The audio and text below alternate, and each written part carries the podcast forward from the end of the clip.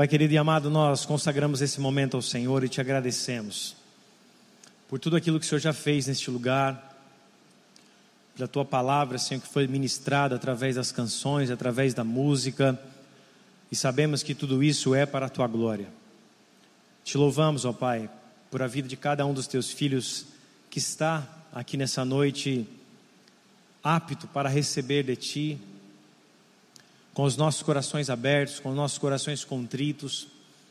Nós precisamos ouvir da tua voz e sermos direcionados pela tua palavra. Por isso, ó Deus, em nome de Cristo Jesus, fala aos nossos corações, ministra as nossas vidas de uma maneira poderosa, de uma maneira que a sua bênção venha sobre nós de maneira sacudida, recalcada e transbordante. E que o Senhor fale, Senhor, ao coração da tua igreja, às nossas vidas, em nome de Jesus, Pai. Usa minha vida mais uma vez pela tua graça, pela tua autoridade, e que no nome de Jesus o Senhor seja o centro e o Senhor seja glorificado neste momento, em nome de Jesus. Amém. Amém, igreja? Amados, se você esteve aqui na quinta-feira passada, foram pouquíssimas pessoas, devido à chuva, o frio. Eu falei a respeito de uma palavra que se chama caminhos de paz. Olha para uma pessoa bonita que está do seu lado e fala assim para ela: caminhos de paz. E essa palavra que eu vou compartilhar com vocês agora novamente, de uma maneira com certeza diferente, porque o Espírito Santo ministra nossas vidas de uma forma, cada hora ele ministra nossas vidas de uma forma. Falando sobre paz, a paz não é um objeto que nós compramos em qualquer lugar ou adquirimos em qualquer prateleira. A, pra, a paz não é possível você alcançá-la em um lugar, numa estante virtual, numa estante ou numa prateleira natural. A paz não é possível alcançá-la através do dinheiro, do nome, dos status, da fama, do saber não há como comprar a paz. A paz, da mesma forma que não podemos comprá-la, a paz é algo também que não tem preço. Mas nós bem sabemos que a paz é algo que muitas vidas, muitas pessoas têm corrido atrás dessa paz, buscado essa paz em coisas, buscado a paz em pessoas, buscado a paz em recursos, buscado a paz em nome, em status, em todas as outras coisas que eu acabei de dizer mas mesmo assim não tem encontrado, mesmo assim têm estado vazias. Quantas pessoas, ou até mesmo você já passou por isso, de estar em um lugar se distraindo, aparentemente se divertindo, mas quando você chegava em casa, havia um vazio dentro de você. No momento que você colocava a cabeça no travesseiro, um vazio, uma vontade de chorar, pensamentos que vinham contra a sua mente, coisas que vinham na sua mente que distanciavam de Deus. Eu já passei por isso, eu tenho certeza que alguns de vocês também já passaram. Mesmo aparentemente tendo uma alegria, mesmo aparentemente tudo indo bem, ainda algo faltava dentro de nós. E a Bíblia, quando fala de paz, ela nos ensina algo muito poderoso que eu quero compartilhar com vocês hoje eu quero que primeiramente você abra a tua Bíblia comigo, por favor, no livro de Salmo 128, verso do 1 ao 6. Salmo 128, do 1 ao 6.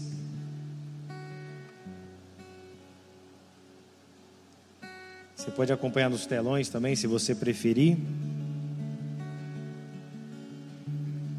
A palavra de Deus diz assim: Bem-aventurado aquele que teme ao Senhor e anda nos seus caminhos.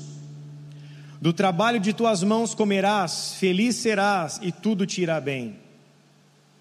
Tua esposa no interior de tua casa será como videira frutífera, teus filhos como rebentos da oliveira à roda da mesa.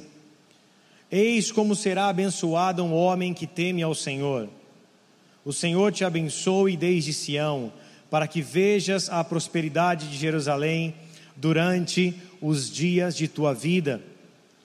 Veja os teus filhos, veja os filhos de seus filhos, paz seja sobre Israel, paz sobre Israel. Até aí. Esse cântico de romagem, amados, fala a respeito dessa paz, que tem um princípio, que tem um lugar onde essa paz opera e como ela age nas nossas vidas O verso de número 1 diz assim: Bem-aventurado o homem que teme ao Senhor e anda nos seus caminhos. Salomão vai dizer que o princípio da sabedoria é o temor.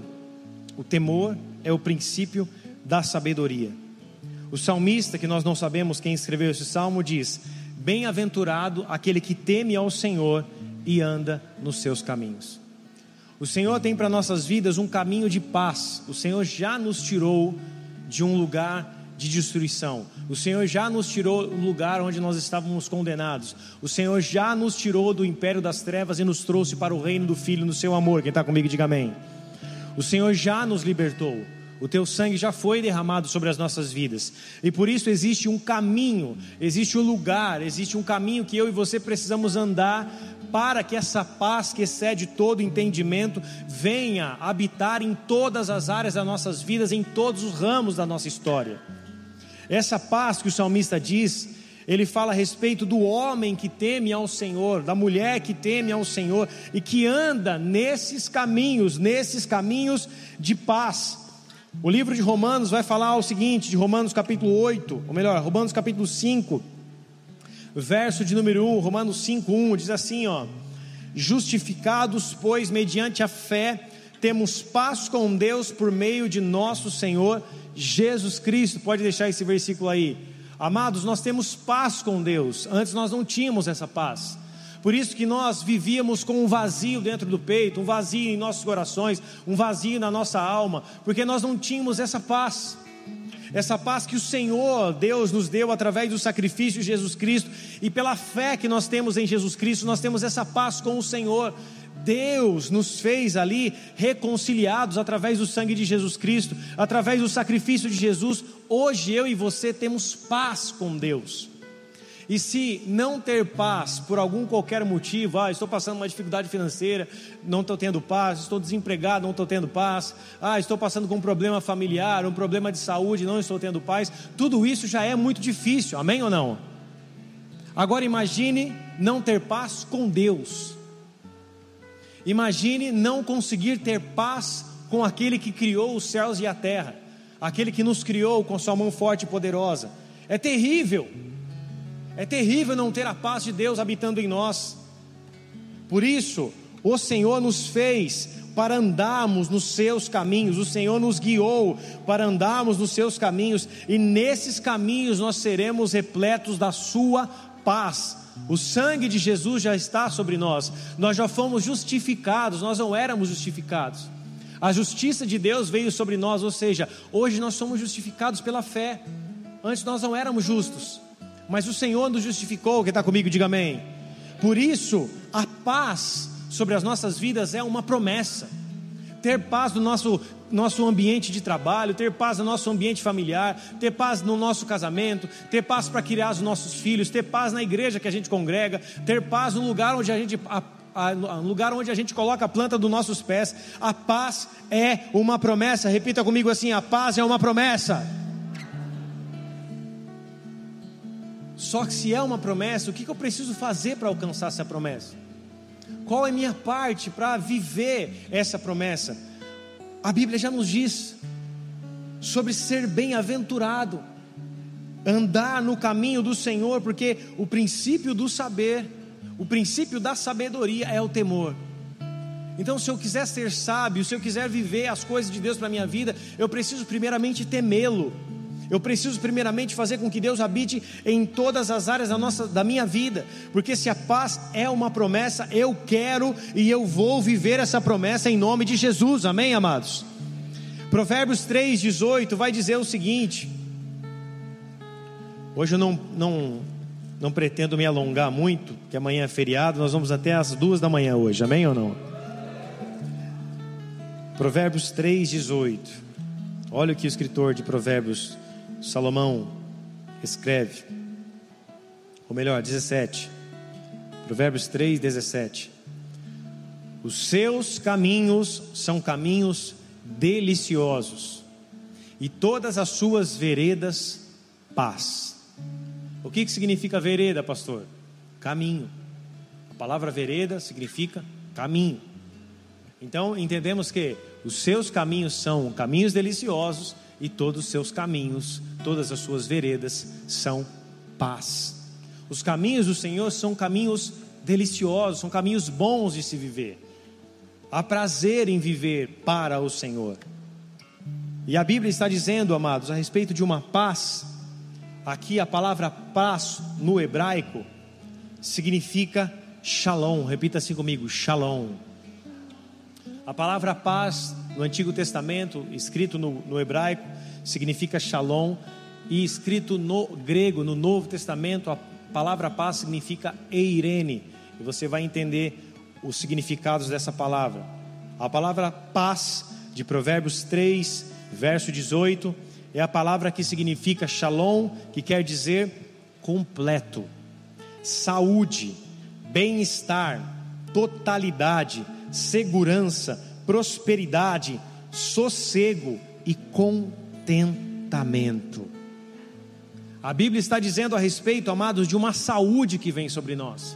A Bíblia está dizendo quando a paz do Senhor opera sobre as nossas vidas, quando nós andamos nesses caminhos deliciosos e nesses caminhos de paz, nós temos segurança, nós temos totalidade, nós temos sossego, nós temos prosperidade, nós temos contentamento e nós somos completos. E esse é o desejo de Deus para nós, que nós venhamos andar nos seus caminhos, porque andar nos seus caminhos de paz significa que nós teremos tudo que nós precisamos. Seremos completos, teremos saúde, bem-estar, totalidade, segurança, prosperidade, sossego e contentamento. Só que por alguns momentos a paz virou apenas um jargão crente onde falamos a paz do Senhor, a paz de Deus, a paz de nosso Senhor Jesus Cristo, virou apenas um jargão. E nós não entendemos o significado dessa palavra que é completa, que é poderosa, que nos ensina a respeito de algo que todos nós precisamos. Qual pessoa na face da terra não quer viver em segurança? Qual pessoa na face da terra não quer ter uma prosperidade? Qual pessoa na face da terra não quer ter saúde? Não existe um louco sequer no, no mundo que não queira viver dessa forma. E como eu disse, a paz não pode ser alcançada por qualquer pessoa, por dinheiro, ou você chegar e comprar numa prateleira. E muitas pessoas estão buscando a paz, morando muitas vezes em condomínios fechados, com alto nível de segurança, andando de segurança, de carro blindado, buscando a sua segurança nas suas, nas suas contas, buscando a sua segurança em pessoas, e muitas vezes ainda assim estão vazias estão inseguras, estão com medo, porque o, oposto de medo é, o oposto de paz é medo. Vivendo com medo do amanhã, com medo do futuro, com medo daquilo que pode acontecer na sua vida, na sua casa, na sua saúde, com medo da morte. E o Senhor quer nos dar essa paz se nós andarmos nesses seus caminhos. O Senhor tem algo especial para nossas vidas que nos dá saúde, totalidade, segurança, sossego e contentamento. Quantos de nós não buscam por isso? Quantos de nós não querem isso para nossas vidas? É fato que queremos, só que a palavra de Deus nos garante que se nós andarmos nos seus caminhos, nos seus caminhos a paz estará sobre as nossas vidas. Amém, amados? Então, se a paz é uma promessa, eu preciso andar por esse caminho, eu preciso trilhar esse caminho que eu vou encontrar essa paz que excede todo entendimento. Filipenses capítulo 4, verso número 7, vai dizer a respeito dessa paz, que nós traduzimos ela no grego para a palavra eirene não é Irene, tá? É Eirene. Filipenses 4, 7 diz assim: E a paz de Deus, que excede todo entendimento, guardará o vosso coração e a vossa mente em Cristo Jesus. A paz do Senhor, que excede todo entendimento, nos dá uma promessa de guardar o nosso coração e a nossa mente. A Bíblia fala que o coração, se, sobre tudo que se deve guardar, guarda o seu coração, porque é dele que saem as fontes da vida.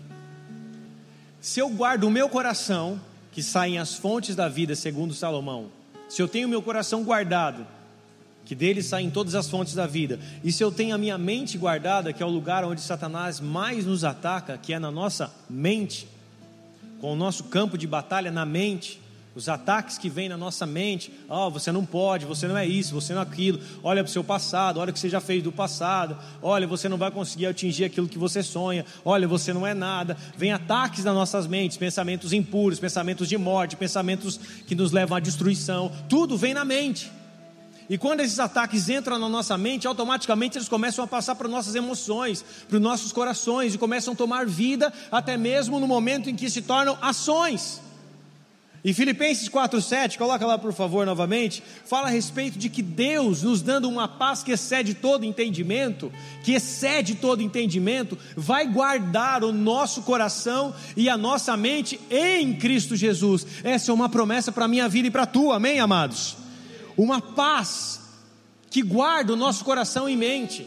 E essa paz, no grego, como eu disse, a palavra irene, significa estado de tranquilidade, ausência de devastação e destruição da guerra. A palavra grega também para paz fala a respeito de harmonia, segurança, prosperidade e felicidade. O que Deus tem para nos dar é uma paz que excede todo entendimento, que nos dá um estado de tranquilidade, que nos dá uma ausência de devastação, ausência de destruição da guerra, ausência do medo. Essa é a paz que vem sobre as nossas vidas a partir do momento em que Deus governa os nossos caminhos. Amém, amados?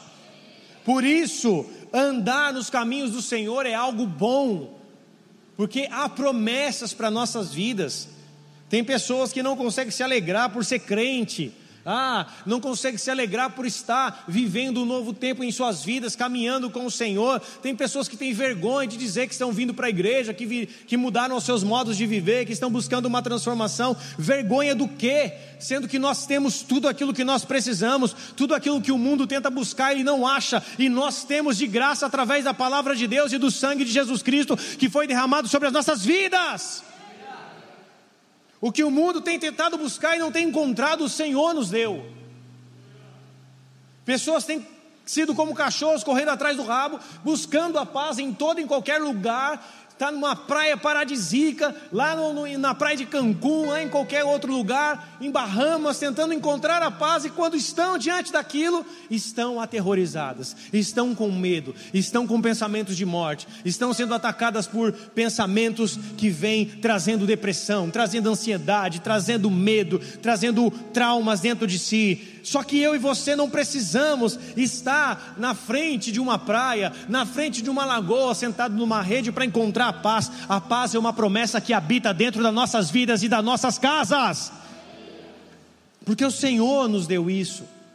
Não é o lugar que é um lugar de paz. Existem lugares sim que são maravilhosos de você estar, mas não é aquilo que vai te dar paz. A paz é algo que opera dentro de nós. A paz é algo que o Senhor Jesus Cristo coloca dentro de nós e guarda o nosso coração e a nossa mente. Então, se eu buscar a paz em pessoas, se eu buscar a paz em lugares, em algum momento da minha vida eu vou me perder.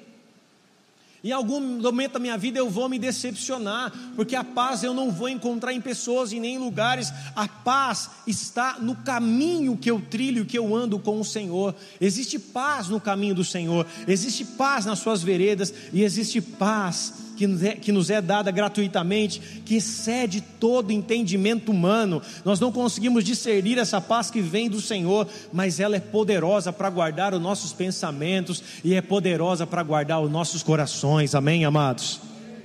Quando eu e você andamos nesses caminhos de paz, a Bíblia também nos diz a paz que há nesse caminho bênçãos são liberadas sobre as nossas vidas de maneira poderosa, bênçãos por temer a Deus, bênçãos por andar no temor do Senhor e no caminho do Senhor.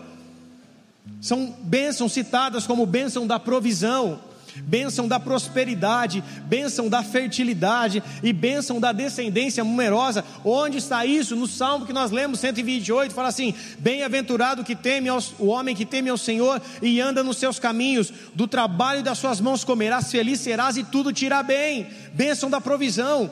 Tua esposa no interior da sua casa será como videira frutífera, bênção da fertilidade. Eis como será abençoado o homem que teme ao Senhor, bênção da prosperidade. O Senhor te abençoe desde Sião, para que vejas a prosperidade de Jerusalém durante os dias de tua vida e veja os filhos de seus filhos, ou seja, veja os seus netos serem abençoados, bênção da descendência numerosa. A bênção que Deus tem para nossas vidas é uma bênção poderosa que atinge muitas áreas das nossas vidas e a vida também dos nossos filhos e netos.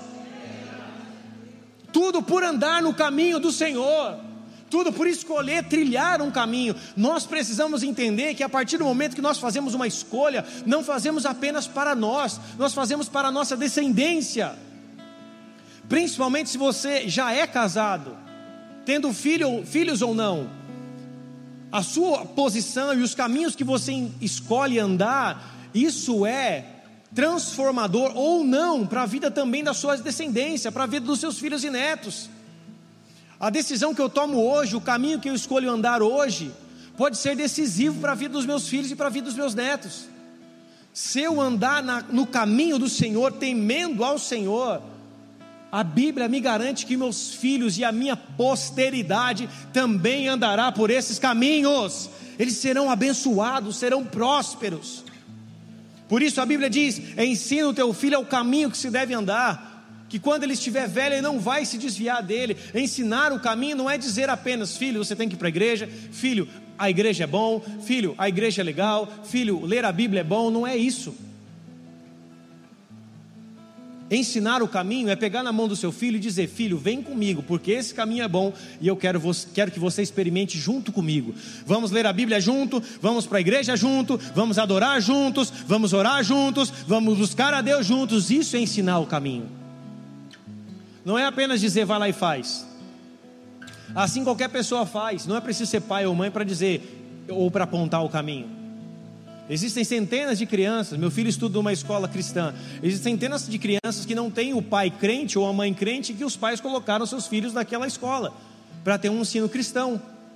Obviamente que cada pai quer o melhor para o seu filho, mas não, não é apenas dar o melhor. Nós temos que andar junto com nossos filhos. Não é apenas dizer, ah, vai para uma escola com princípios cristãos. Não, filho, vamos caminhar, nós dois, a nossa família, com princípios cristãos que Deus vai mudar a nossa história. Amém, amados? Por isso, ensinar esse caminho, viver nesse caminho do temor do Senhor, envolve todas as áreas das nossas vidas. Número um, ensinar sobre Deus. Número dois, aprender sobre Deus. Número três, temer a Deus. Número quatro, conhecer a Deus. E número cinco, imitar a sabedoria de Deus. Em resumo, Andar no temor do Senhor, andar nos caminhos do Senhor, envolve todas as áreas das nossas vidas. É uma vida que vive para temer e para agradar a Deus, ensinando sobre Deus, aprendendo sobre Deus, temendo a Deus, conhecendo a Deus e imitando a sabedoria de Deus. É uma vida consagrada ao Senhor. O livro de Números fala a respeito de um voto nazireu, onde Sansão, a sua mãe fez esse voto. A Bíblia fala sobre Samuel, onde a sua mãe Ana também fez esse voto. O voto nazireu, a criança, a mãe fazia, o pai fazia essa, esse voto pela criança, e a criança não podia tomar nem vinho, nem bebida forte, nem tocar em coisas impuras e nem cortar o cabelo. Você se lembra da historinha bíblica de Sansão que tinha um cabelo grande? E quando Sansão se deita com Dalila, depois de três tentativas frustradas dos filisteus, o seu cabelo é cortado, rapado o seu cabelo, e ele de repente se vê ali à mercê dos filisteus, não conseguindo lutar porque a sua força tinha ido embora. A força de Sansão estava no seu cabelo? Não. A força de Sansão estava no seu voto com Deus. No voto que os seus pais haviam feito. E como que Sansão começou a perder a sua força? Não foi apenas quando ele estava amarrado, deitado numa cama, ludibriado pela prostituta Dalila. Não, não, não foi aí. Começou quando ele come, começou a sua decadência, quando ele deixou a sua vida andar, ele se deixou andar por outros caminhos. Sansão poderia arrumar uma mulher do seu povo, ele foi buscar uma mulher para fora do seu povo. Sansão, quando estava voltando cansado, tinha oportunidade com aquela força toda de matar um bezerro se ele quisesse comer. Mas ele viu um animal morto, um leão morto, e viu um favo de mel em cima do leão, e foi lá no leão se fartar daquele favo de mel. Ou seja, ele tocou em uma coisa impura. A Bíblia fala que Sansão matou mil homens com uma, uma queixada de um animal. Ele também tocou em uma coisa impura. Por mais que a misericórdia de Deus fez com que ele matasse mil homens, ele estava tocando em uma coisa impura. Então Sansão foi caindo devagar, se contaminando com mulheres, se contaminando com coisas de comer, se contaminando com coisas que ele estava pegando, e quando ele se viu deitado numa mesa, amarrado, junto com Dalila, e seu cabelo raspado, e logo depois os seus olhos furados, já não enxergava mais, Sansão se viu ali na decadência total da sua vida porque ele permitiu, ele se permitiu andar por outros caminhos, ele escolheu andar por esses caminhos, ele escolheu ir para outros caminhos que não eram a vontade de Deus para a vida dele. E qual foi o resultado disso? Morte. Qual foi o resultado disso? Não cumprimento do propósito, não cumprimento da promessa. Ele não foi um grande libertador de Israel porque ele escolheu andar nos seus caminhos. Ele escolheu andar segundo a tua vontade, segundo o curso deste mundo. E nós, quando escolhemos andar no temor do Senhor, no caminho do Senhor, no caminho do temor, precisamos entender que todas as áreas das nossas vidas precisam estar incluídas em temer a Deus. As nossas ações, a maneira como pensamos, a maneira como nos comportamos, a maneira, a maneira como escolhemos viver teme a Deus. O apóstolo Paulo fala: todas as coisas me são lícitas, mas nem todas as coisas me convêm. Todas as coisas me são lícitas, mas eu não me deixarei me levar por nenhuma delas. Vão ter coisas que vão até mesmo ser lícitas, mas será que te convém? Será que convém para o caminho que você está trilhando? Será que te convém para o caminho que você está indo? Será que convém para o novo rumo, para o novo curso de vida que você escolheu viver segundo a vontade de Deus e temendo ao Senhor? Quando nós fazemos uma escolha em temer a Deus, isso tem que refletir em todas as áreas das nossas vidas. Óbvio que isso não acontece do dia para a noite, você acorda completamente transformado amanhã, na segunda-feira. Não é assim. Mas dia após dia, Deus nos dá oportunidades de consagrar a nossa vida para Ele, numa decisão, numa conversa, numa roda de amigos, num almoço da família, num momento onde você tem que decidir entre ir para a igreja e fazer alguma coisa que te agrade, o um momento onde você fala, ah, agora eu vou dormir, não vou ler a Bíblia, ah, agora eu vou gastar e vou maratonar uma série de, de cinco temporadas e essa semana não vou ler a Bíblia. Todos os dias das nossas vidas nós temos oportunidades para temer ao Senhor ou não para consagrar o nosso caminho ao Senhor ou não. Ontem eu estava ali com a minha esposa, olhando os filmes ali da Netflix, e aí a gente ficou passando, passando, passando, passando. E eu parei, falei, parei pensei e falei para ela assim: nem que se a gente passasse os 365 dias do ano sentado nesse sofá assistindo filme, a gente conseguiria assistir todos os filmes aqui dessa, dessa Netflix de tanto filme que tem, você não consegue passar 365 dias do ano, sentar no sofá, nem assim você conseguiria assistir tudo. E eu comecei a pesquisar, pesquisar, pesquisar para achar um filme, e no fim eu desliguei a televisão e fui dormir. Quem já fez isso? Que é tanta opção que você fala, ah, não tem nada de bom, você pega, vira para o canto e vai dormir. E a pastora é terrível para assistir filme, que ela encosta do lado e já começa, uh, já até desanima, né? Ele fala, vai dormir então, mulher, vamos desligar essa televisão. E aí, quantas coisas aparecem no nosso cotidiano que nós podemos trocar? Às vezes até são lícitas. Coisas que nós podemos fazer. Mas quantas coisas que nós trocamos? pela nossa própria vontade, deixando de fazer algo que a gente poderia fazer para Deus. O temor do Senhor, permitir que o temor do Senhor opere nas nossas vidas, é permitir que Ele opere em tudo, em todos os nossos caminhos. E existe um momento, amados, que essas decisões serão nossas, assim como a de, assim como a de, de Sansão. A gente cresce e vai amadurecendo. Tem gente que é novo aqui na fé, está começando agora, tá, vão se batizar, estão começando a caminhar, precisa de instrução, de pessoas de pessoas perto para guiar, para conduzir. Mas existem muitas vidas, como o meu caso, como muitas vidas aqui que já está há muito tempo, que a gente já começa a atingir uma maturidade. A gente vai crescendo. A gente envelhece naturalmente, vai se tornando homem mulher, deixou de ser um adolescente, e a gente também vai crescendo. Um, dois, três, dez, quinze, vinte anos, trinta anos de caminhada. No meu caso, agora em novembro, vou fazer dez anos, onze anos de batizado. Ou seja, é um tempo, nove anos de pastoreio em janeiro. A gente cresce, a gente amadurece. Chega um tempo que ninguém precisa ficar mais batendo no nosso ombrinho e dizendo: Ó oh, irmão, você precisa fazer isso. Ó oh, irmã, você precisa começar a fazer isso aqui agora. Existe um tempo que é o tempo da maturidade, e esse tempo da maturidade, eu e você precisamos entender biblicamente o que Deus espera de nós ou não. E em alguns momentos nós estamos caminhando, querendo que algumas pessoas nos mostrem o caminho que nós devemos seguir, como se nós fôssemos um menininho de três anos de idade, como meu filho, que tem que pegar na mão para mostrar onde é o banheiro. Quando crescemos, já sabemos qual é o caminho. Eu não preciso te ligar, ou seu amigo, ou seu líder de célula, te ligar durante a semana e falar assim para você: irmão, você leu a Bíblia hoje? Você leu a Bíblia essa semana? Você orou essa semana?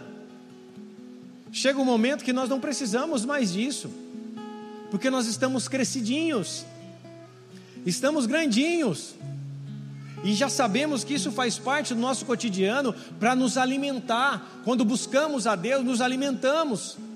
E aí vamos ficando fortalecidos, somos fortalecidos e começamos a caminhar no caminho do Senhor sem ficar andando hora sim, hora não, sem desistir, sem parar em, parar em pensar, mas ficamos firmados.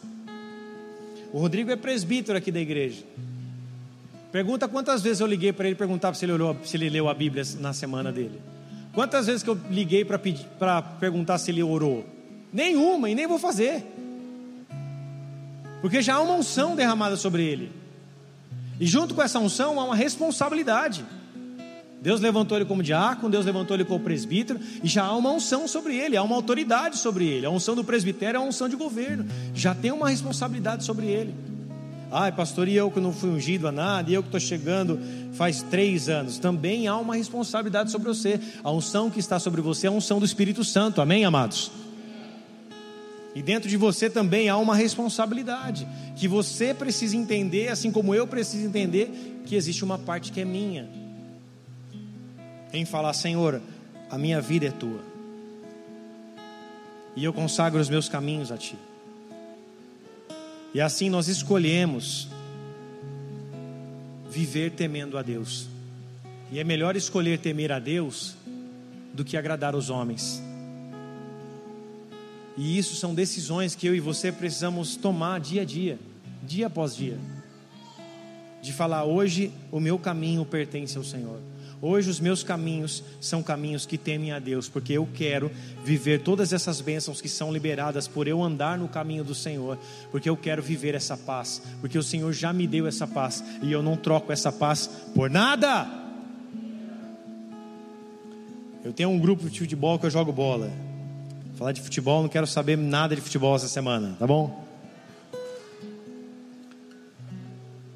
E é um pessoal do trabalho. E aí me colocaram no grupo para falar se eu ia participar do racha ou não, do jogo. E aí me colocaram, e eu já tenho comigo. A primeira besteira que mandar no grupo eu saio fora. Eu não quero saber o que vão pensar de mim. Ah, o crentinho, ah, o pastorzinho, ah, isso, aquilo. Não quero saber. É o meu posicionamento, é o meu andar com o Senhor. Ninguém tem nada a ver com isso. Uma vez perguntaram para mim, Rodolfo, você não bebe porque o seu pastor não deixa. Eu falei, irmão, eu sou o pastor da igreja. Eu não bebo porque eu não quero. Não é o pastor que falou para mim que eu tenho que, não tenho que beber ou não. E toda vez que eu falo com o seu pastor, alguém fala, mas existe outro lá na igreja? Eu falo, não, irmão, eu sou o pastor titular. Não parece, né? Mas toda vez alguém quer me menosprezar, né? Quer falar, ah, você é o terceiro, quarto aqui. Não há problema nenhum em ser. Se fosse, glória a Deus. Mas as pessoas gostam de menosprezar. Eu falo, irmão, estou nove anos na caminhada aí. E aí, você não bebe porque seu pastor não deixa, não tem a ver com o que o meu pastor falou, não, alguma regra que a igreja colocou. É a minha vida com Deus.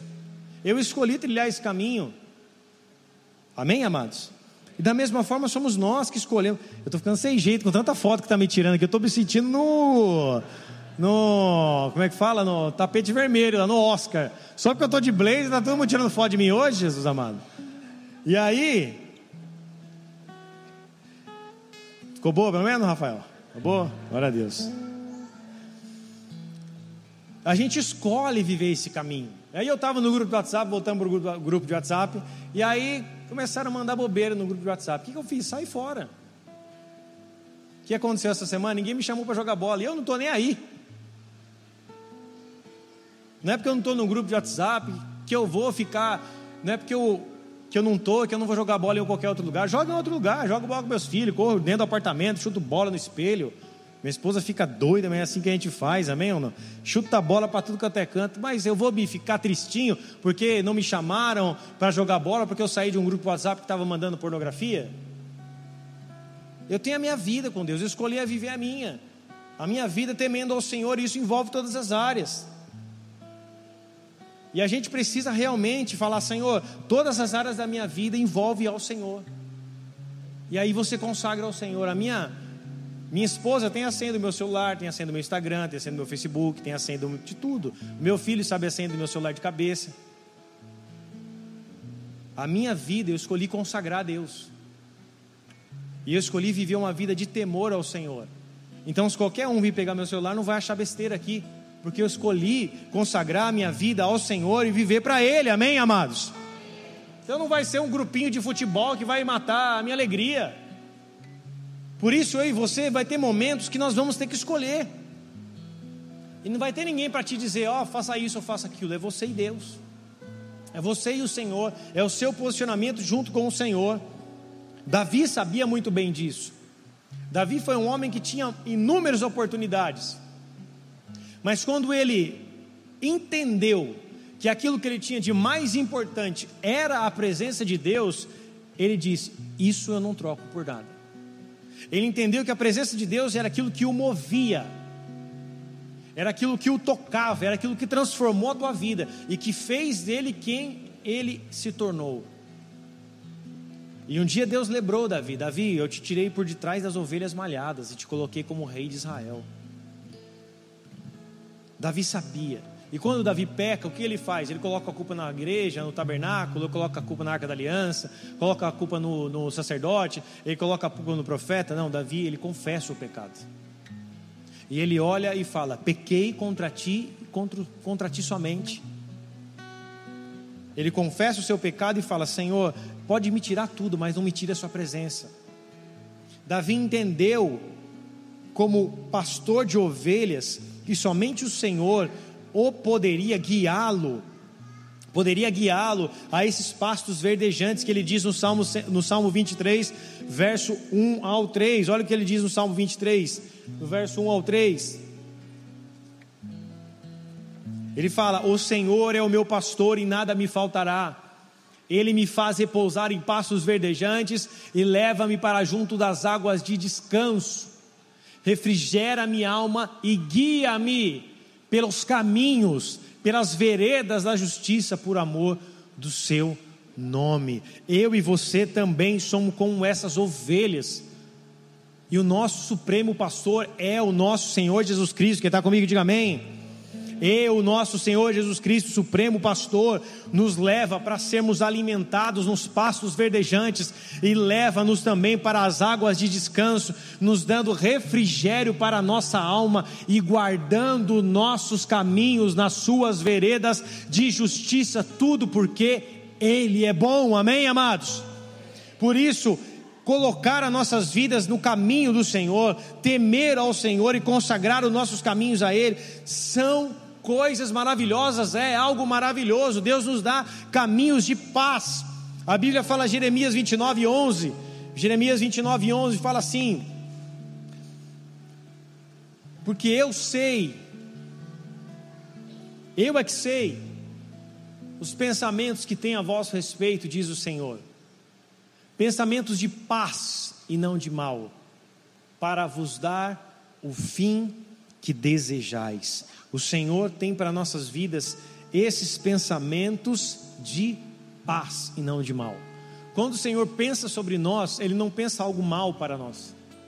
Quando Ele pensa sobre nós, não é algo mal para nossas vidas, é algo que traz paz, que traz shalom, que traz eirene, é algo perfeito, é algo completo, bem-estar, saúde, contentamento, alegria, harmonia, ausência da guerra. O que Deus pensa para nossas vidas, o que Deus tem para nossas vidas são pensamentos de paz. Procura uma pessoa bonita aí do seu lado e fala assim para ela: Deus tem pensamentos de paz para a tua vida. Amém ou não? João 14, 27.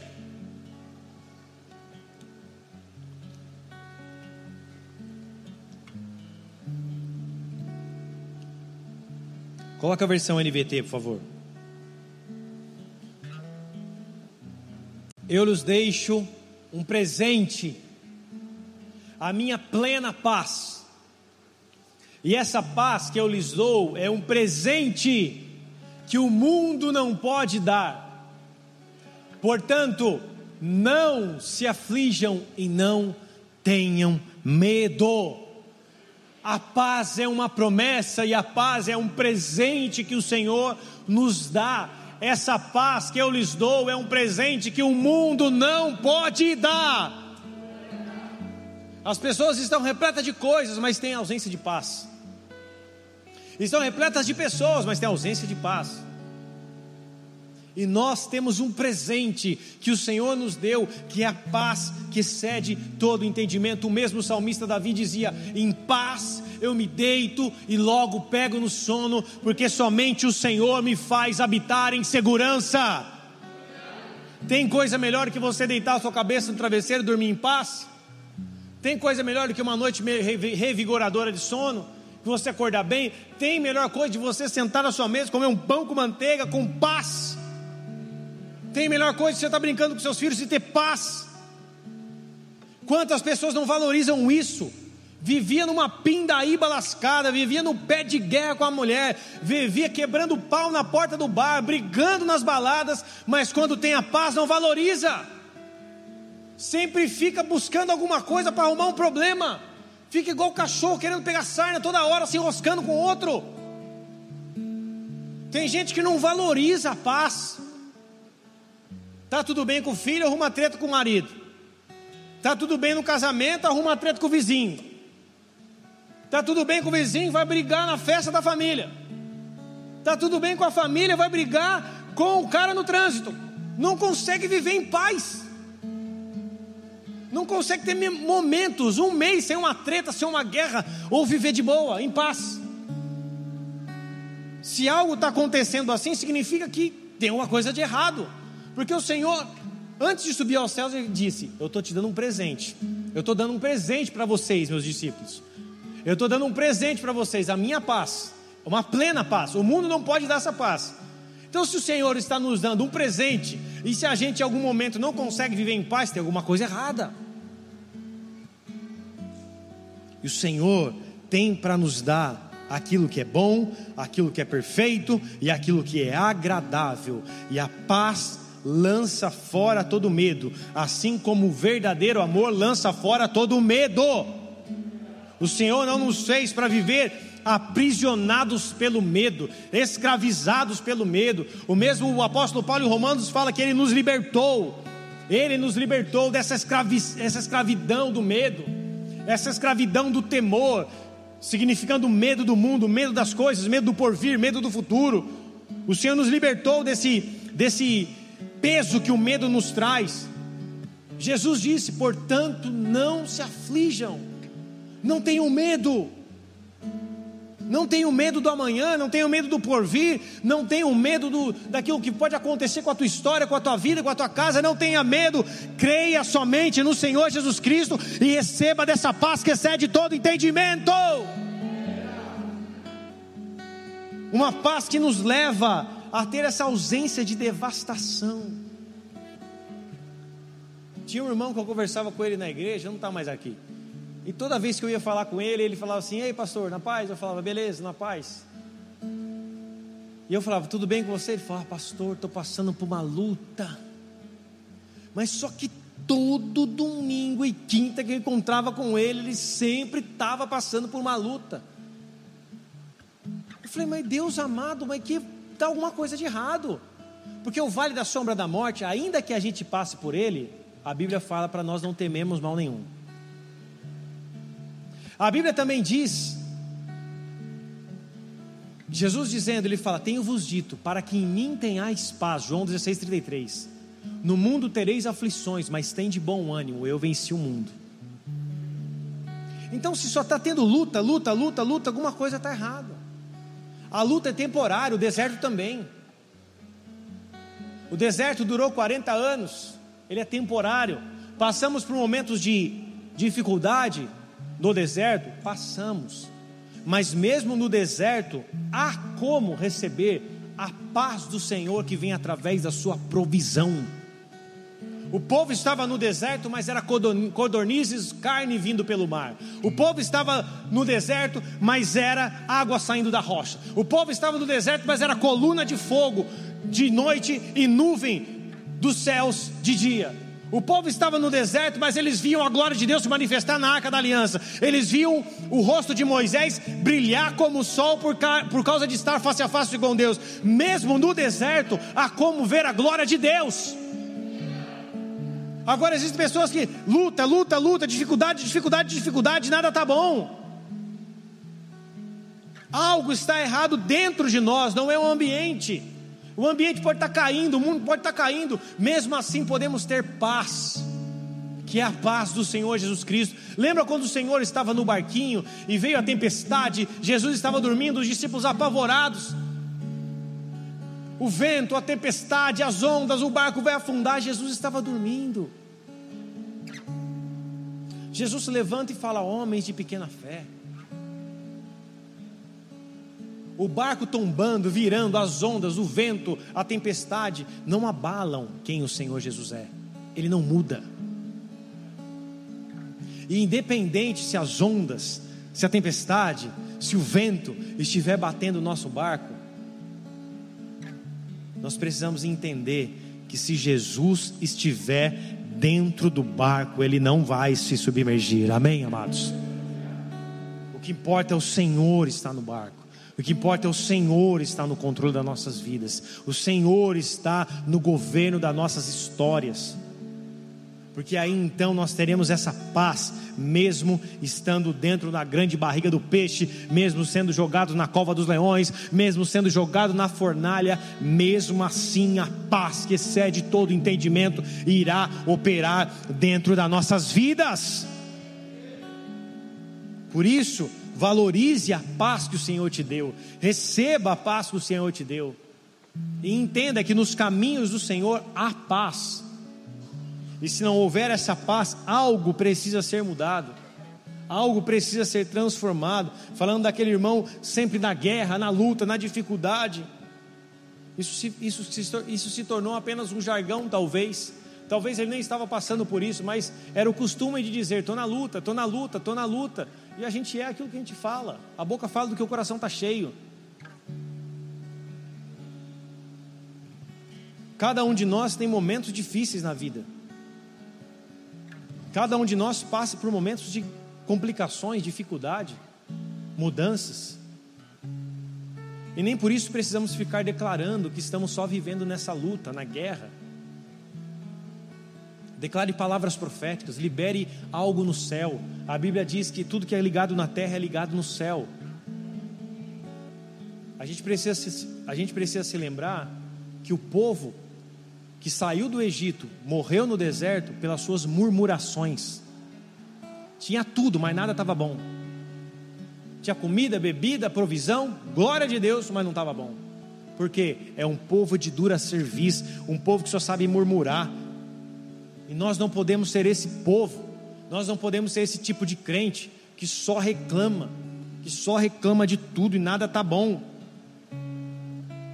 Nós temos que ser um povo feliz, um povo que vive o contentamento que vem do Senhor. Não quer dizer que você tem que dar sorriso, mostrar o seu dente para todo mundo, não estou querendo dizer isso. A felicidade é algo que vem do Senhor, a alegria do Senhor é a nossa força, é algo que vem dos céus, óleo de alegria que é derramado sobre a nossa cabeça. Não é um lugar, mas é um estado de espírito que vem do Senhor, que nos reveste, que nos toca, que nos unge, que nos faz felizes, Feliz é a nação cujo Deus é o Senhor, feliz é o povo no cujo Deus é o Senhor. Nós precisamos nos alegrar, porque esse tempo que nós estamos vivendo aqui é um tempo temporário, é um período temporário que nós viveremos nessa terra, e em breve nós veremos o nosso Senhor Jesus Cristo descendo sobre as nuvens e encontraremos com Ele nos ares. Esse é o motivo da nossa alegria. Aleluia! Vamos, igreja! Receba essa palavra do teu espírito.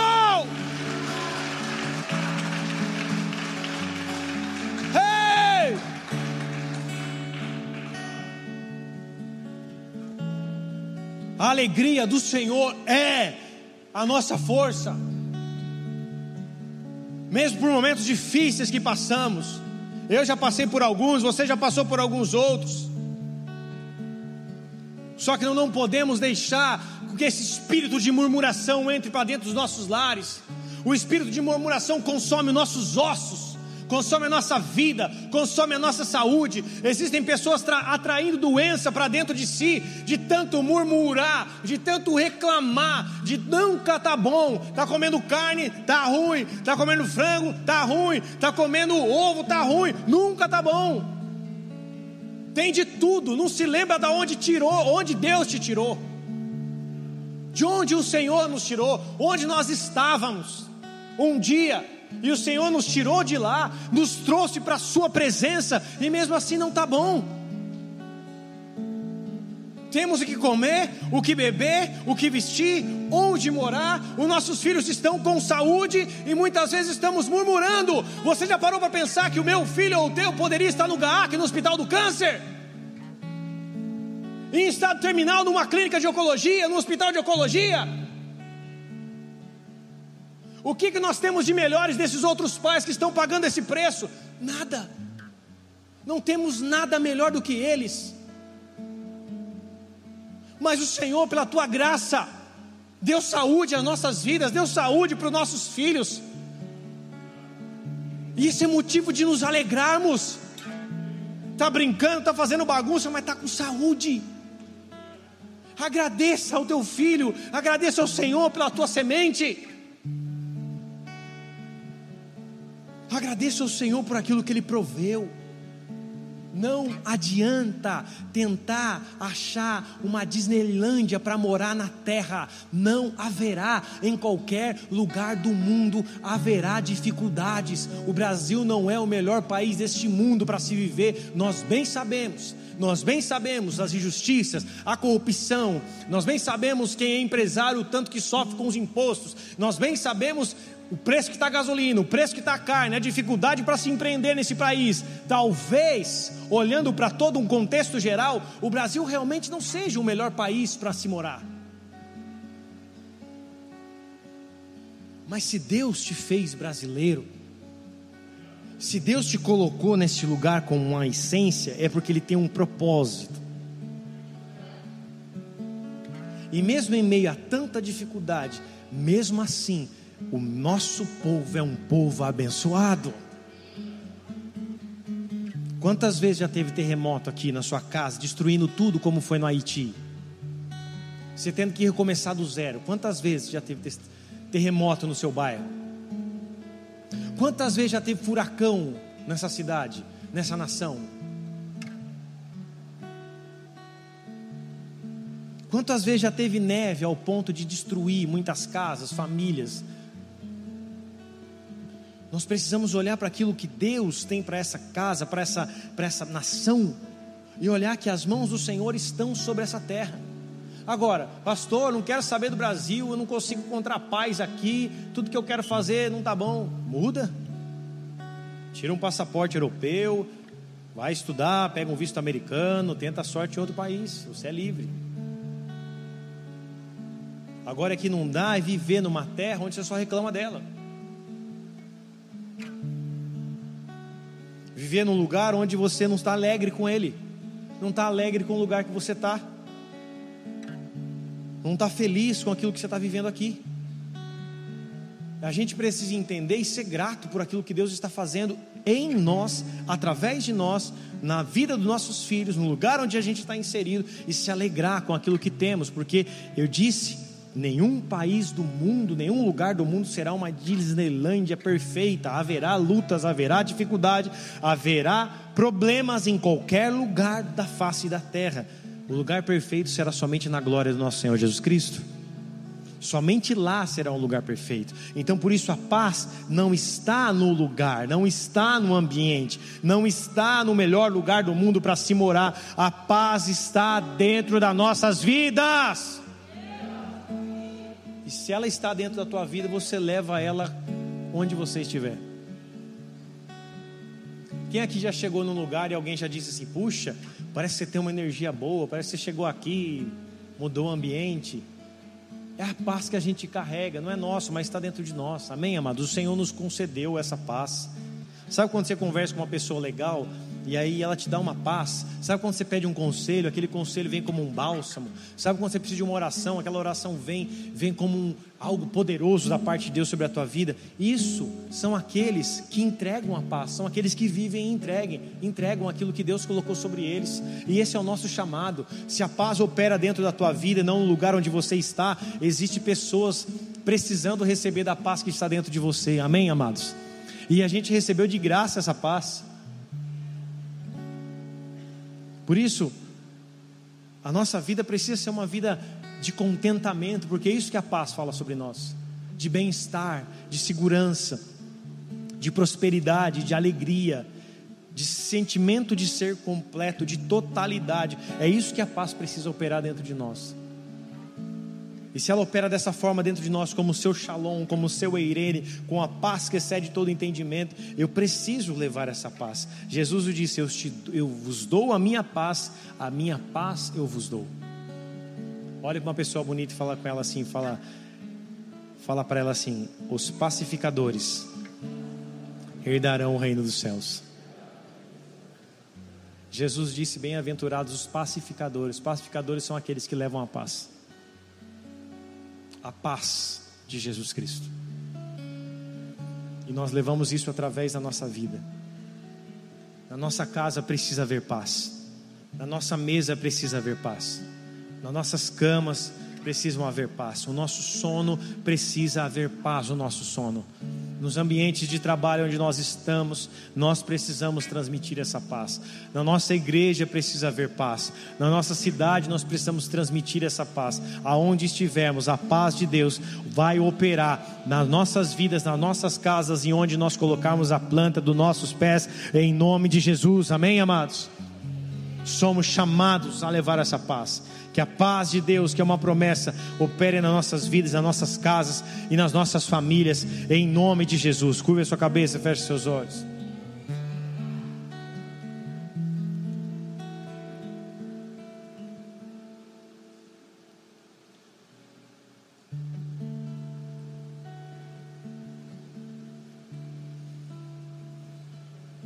A paz que excede todo entendimento guardará vossos corações.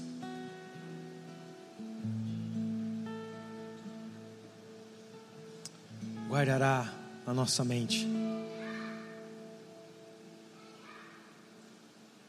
A paz é uma promessa. O Senhor nos disse: Eu vos dou a minha paz. A minha paz eu vos dou. O mundo não pode receber essa paz. Mas nós temos de forma gratuita a paz que vem do Senhor. Talvez você tenha entrado aqui nessa casa e pensado no momento dessa palavra. Sobre áreas da tua vida que talvez você esteja inseguro, com medo, com uma falta de paz.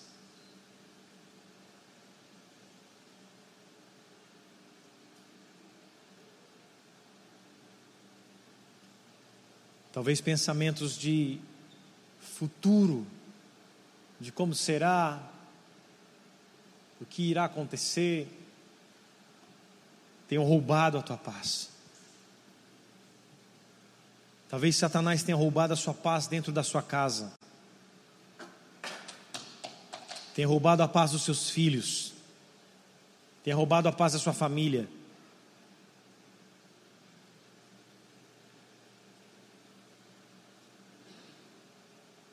Talvez é um caos dentro do seu trabalho, você chega em casa pensando que vai ter paz e mesmo assim nada muda. E o que o Senhor deseja para nossas vidas é nos dar a sua paz. A paz que o mundo não pode dar. Que não é encontrada em qualquer lugar. Que não é comprada. Que não é adquirida. Mas que nos, que nos é dada através de Jesus Jesus nos dá a sua paz. Toda paz que excede todo entendimento só, só encontramos nele e nos seus caminhos. Nos seus caminhos a paz. Por isso nós vamos adorar e logo após eu vou fazer uma oração.